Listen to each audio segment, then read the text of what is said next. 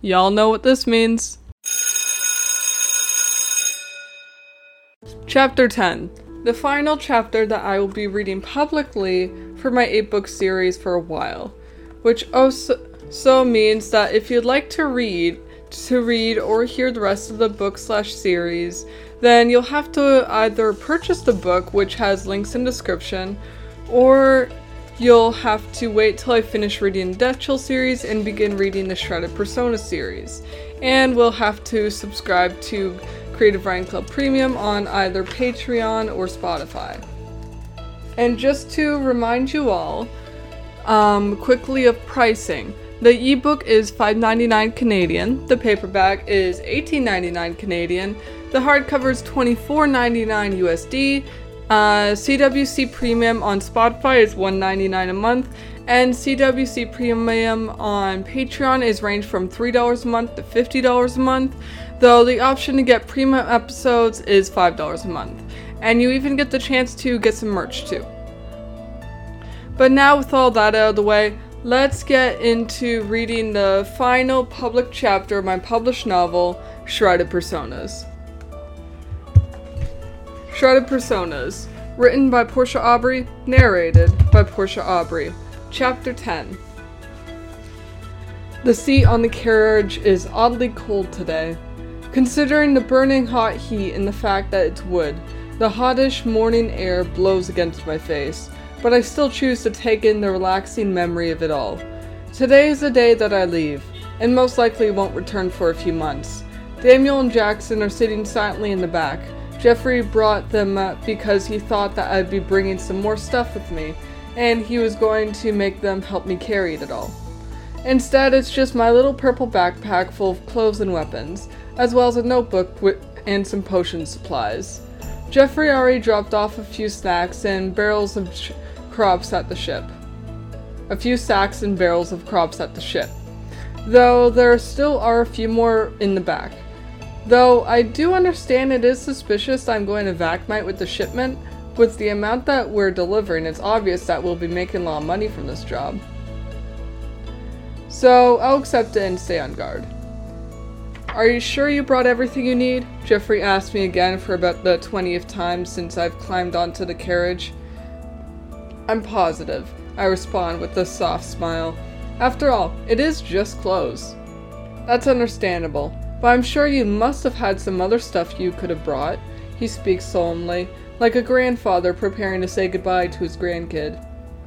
Only he isn't my grandfather. I never met my grandfather, and I wouldn't be surprised if he was dead. Well, I did bring a notebook, I mentioned, trying to add something that'll make Jeffrey relax a little bit with how little I'm bringing. Just a notebook? Not like an actual book to read or something like that? He asks, giving me an odd side glance. I nod.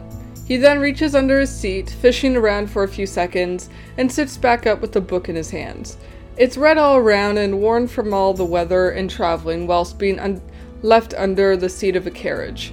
I can't quite understand what the words written on the spine say. It's a mixture of faded and gibberish. He tosses me the book and I examine it, trying to decipher what the hell it could possibly say. It's an amazing read, he finally speaks, focusing more on the road than on me. Like all he's saying out loud is more meant as a mental thought, but it manages to break out, forming as speech into the air. I've been rereading it for years and not once have I gotten bored of it. What's it about? I ask, not really knowing what else to ask. Perhaps him describing it can help me figure out what the hell these words say. Sure, I could just open the book and find a little title and author name in there, but it's not the same. I want to use my brain and figure it out on my own. Eh, he mutters for a few moments like he's reeling his brain to remember or think of a good way to explain it. I can't think of any good ways to describe it without spoiling it for you. You'll just have to read it. Okay, well, thank you. I smile, pushing a book into my bag next to the notebook, choosing to figure out what the title says later. Oh, and, uh, hey, he continues, and I give him my complete undivided attention. When you get back, tell me what you think of it, okay? I don't get why he's being all serious and sad like all of a sudden. It's possible he's just going to miss me. Though I'm not very good with sentimental shit, especially since now is the time for me to respond. Sometimes I manage to respond perfectly, but I don't know how to go about in this situation. Forcing an appreciative smile and trying my best to not appear uncomfortable, I nod. Of course. We reached the docks not much later, though the though the majority of the ride was pretty silent. Jackson occasionally spoke up and ended up having debates with Jeffrey and Daniel, one of which being the ideal breakfast. Jeffrey said it would be a hearty breakfast of bacon, eggs, and toast, eh, with some coffee. Jackson denied that and said it would be a bowl of some of the most sugary and nostalgic cereal in chocolate milk. And Daniel finished saying it would be a platter of fresh fruits and veggies with some water. The docks are pretty populated today. People in large, flashy clothes with huge round hats flap little fans in front of them as they set down fr- step down from their ships, searching for their rides to wherever they're headed. Large, muscular men and women unload bags and barrels, chuckling loudly amongst themselves as the more scrawny crew members struggle. The water is sparkling and almost and almost magical this morning.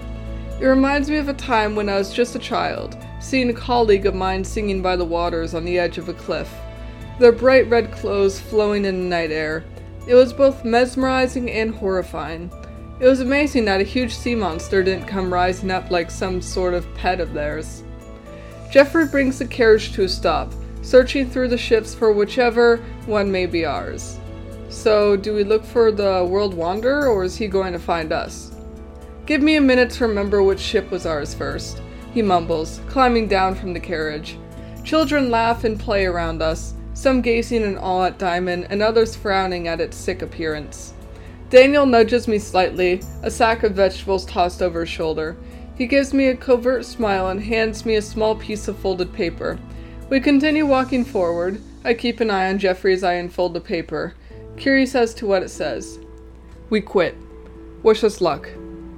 I lock eyes with Jackson and Daniel, giving them a nod. Turning back to the paper, I flip it over. Also, the ship is called Warrior Sea Sailor. Sailor. I can't help but laugh softly, keeping it quiet so then Jeffrey doesn't hear and ends up being curious.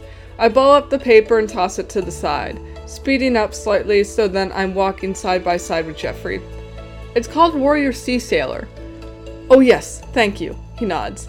And not even a moment later, we catch sight of the ship. The words Warrior Sea Sailor written in some sort of intimidating cursive across the side of it, rust going down like blood. A knight made of stone reaches out from the front of it, a sword pointed outwards and painted with bird poop. It looks like a pirate ship of sorts. A wheel like the ones a wheel like the ones I've seen in stories, always set up and ready to direct the ship. All of its sails have the drawing of a king surrounded by waves of water, kind of like it split the sea. The sails are worn but still in good condition. They're clearly high quality. How expensive must this entire ship be? God damn, Antonio must be loaded. Then he comes walking down the docks beside his ship. Antonio Zuma, World Wanderer. I was right. The man I saw that night really was the guy I was intending to find more out of. Even today, he still has the same that same serious and intimidating glare. Him and I lock eyes, his being dark red round and fierce. He looks like he could get away as a Duthian. He's wearing a mixture of gray, red, and black. He cer- he certainly stands out more than anyone else in the crowd, cer- mainly due to the red. Duthius has the worst reputation of any other nation. Sure, we've all had wars with each other, but the past and history are not nearly as bad as everything Duthius has done to the overworld. Good morning, World Wanderer.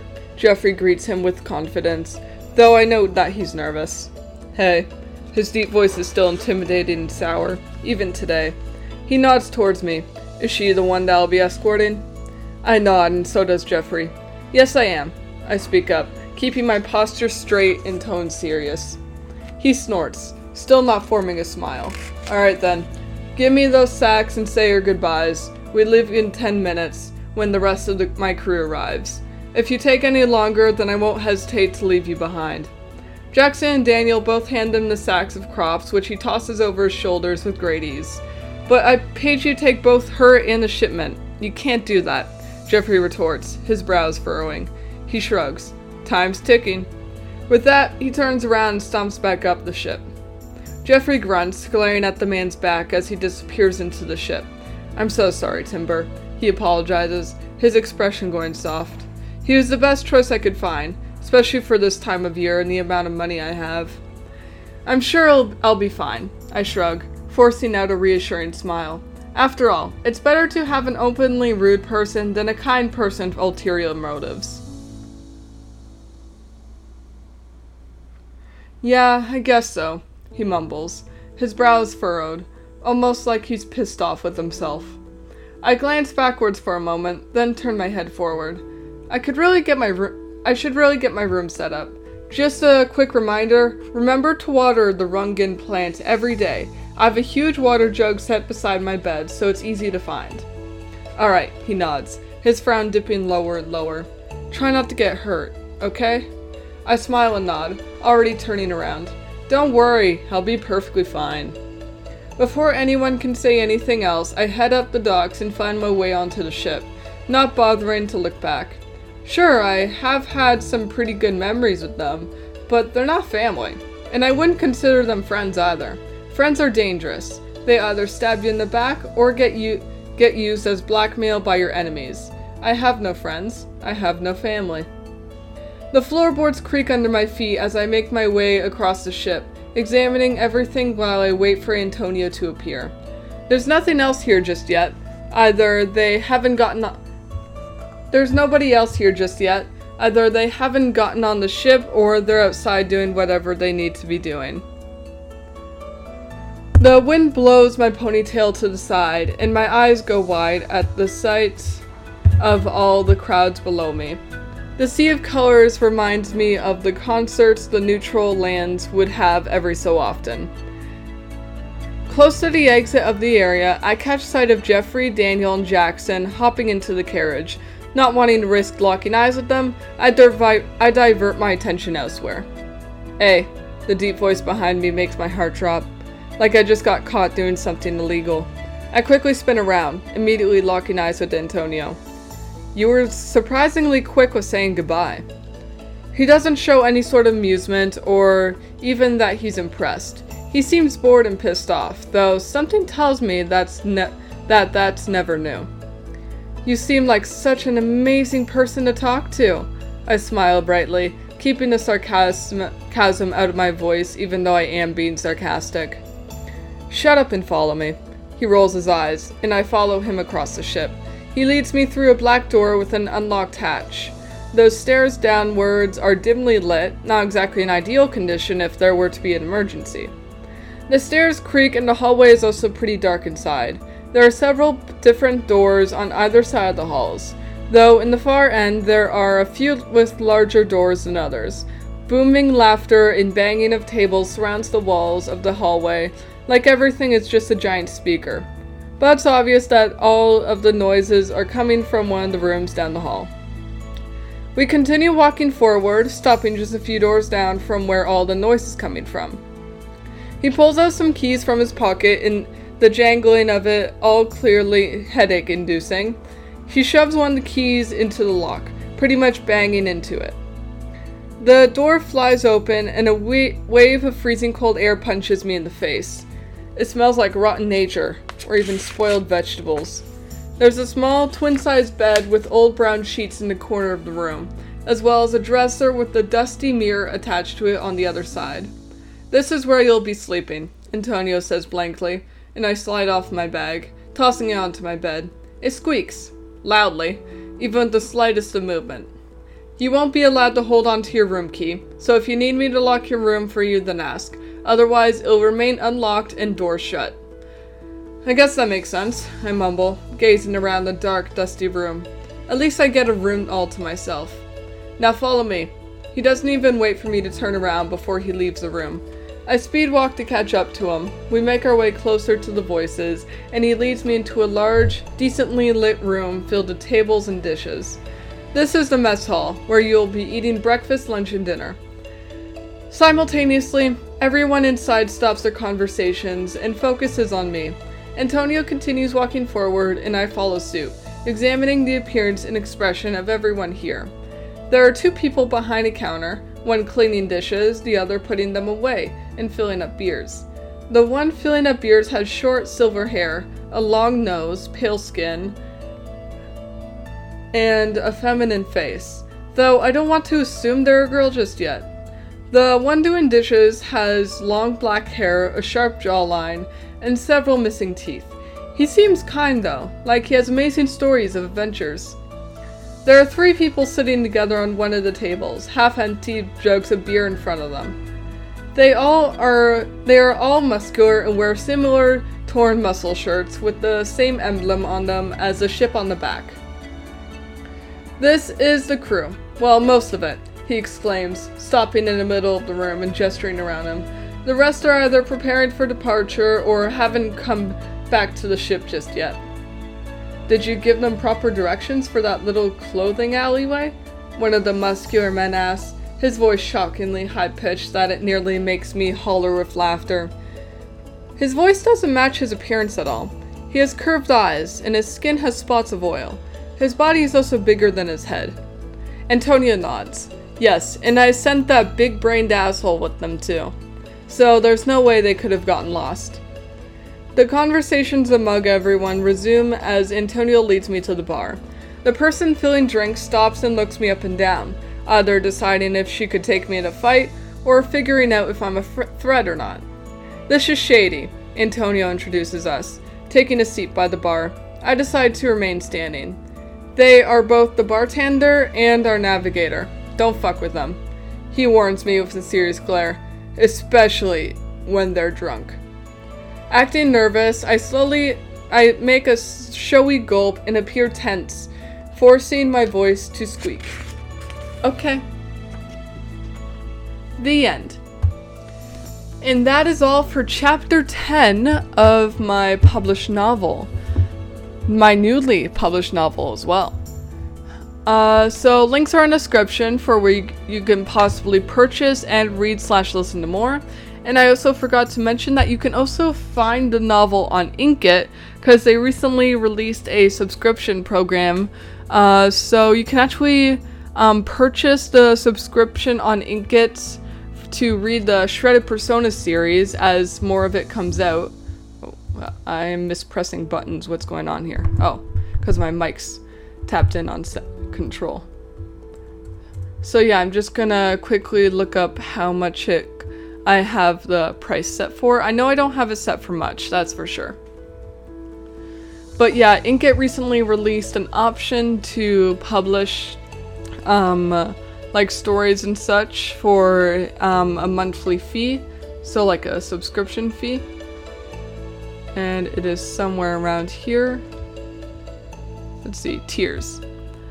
So there's basically different tiers that you can um, subscribe to. So I decided to actually use the tiers as a series a person could could subscribe to to read. And so the entire Shrouded Persona series you can subscribe to for $4.99 a month on Inkitt. So I will actually also toss that into my uh, dis- list of descriptions and such for you guys to all check out if you'd like to. Uh, oh, this is all new. Nice. Anyway, I gotta find the right tab. There we go. Uh, so check out my novels on Amazon Kobo, link in description. Check out Crave Club Premium on Patreon, Spotify, link in description. Check out Crave Club Discord server in description. Check out my personal Instagram at dark underscore night underscore wolves. And let's get back to reading, writing, existing, and breathing in a society.